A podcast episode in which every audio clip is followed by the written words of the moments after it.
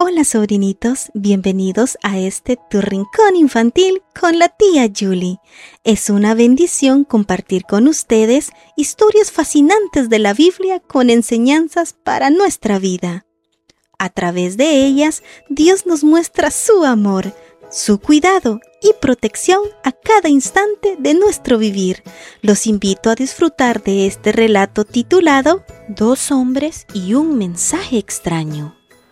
Una tarde Cornelio, un buen hombre, se arrodilló para orar en su cuarto. Aunque no era judío, creía en Dios y frecuentemente oraba. Un día repentinamente un ángel se presentó delante de él. Cornelio estaba atemorizado. ¿Qué quieres? murmuró. Dios ha escuchado tus oraciones, le dijo el ángel amablemente y quiere que envíes a buscar en Jope a un hombre llamado Simón Pedro. Pídele que venga a visitarte. Entonces el ángel desapareció.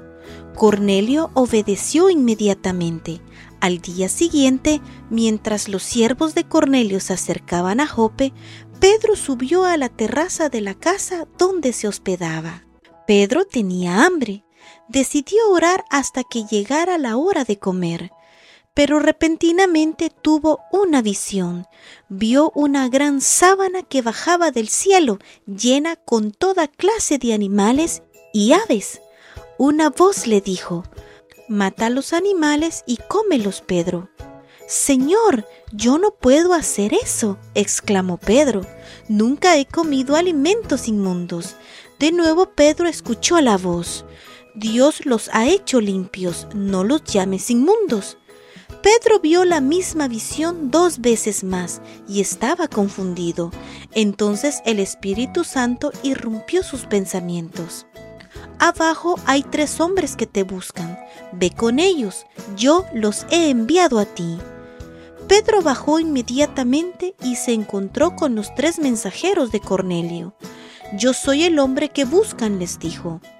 Así que al día siguiente Pedro y algunos amigos viajaron a la casa de Cornelio. Mientras caminaban, Pedro pensaba en la visión.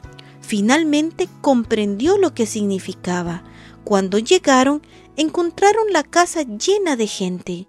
Pedro le dijo a Cornelio, Dios me ha mostrado que Él ama a todas las personas y me ha enviado para decirte las buenas nuevas acerca de Jesús.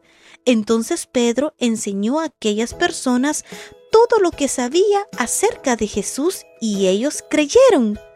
Mientras Pedro estaba hablando, el Espíritu Santo vino sobre ellos y empezaron a alabar a Dios con exclamaciones de alegría. Cornelio, su familia y sus amigos pronto fueron bautizados. Pedro había aprendido algo muy importante. Dios ama a todos sin importar qué idioma hablan o cuál es el color de su piel o dónde viven. Y eso es lo que Dios quiere que nosotros también sepamos. Recuerden, sobrinitos, que Dios ama a todos por igual y no tiene favoritismos. Tiene un plan maravilloso para todos nosotros y desea que obtengamos la salvación.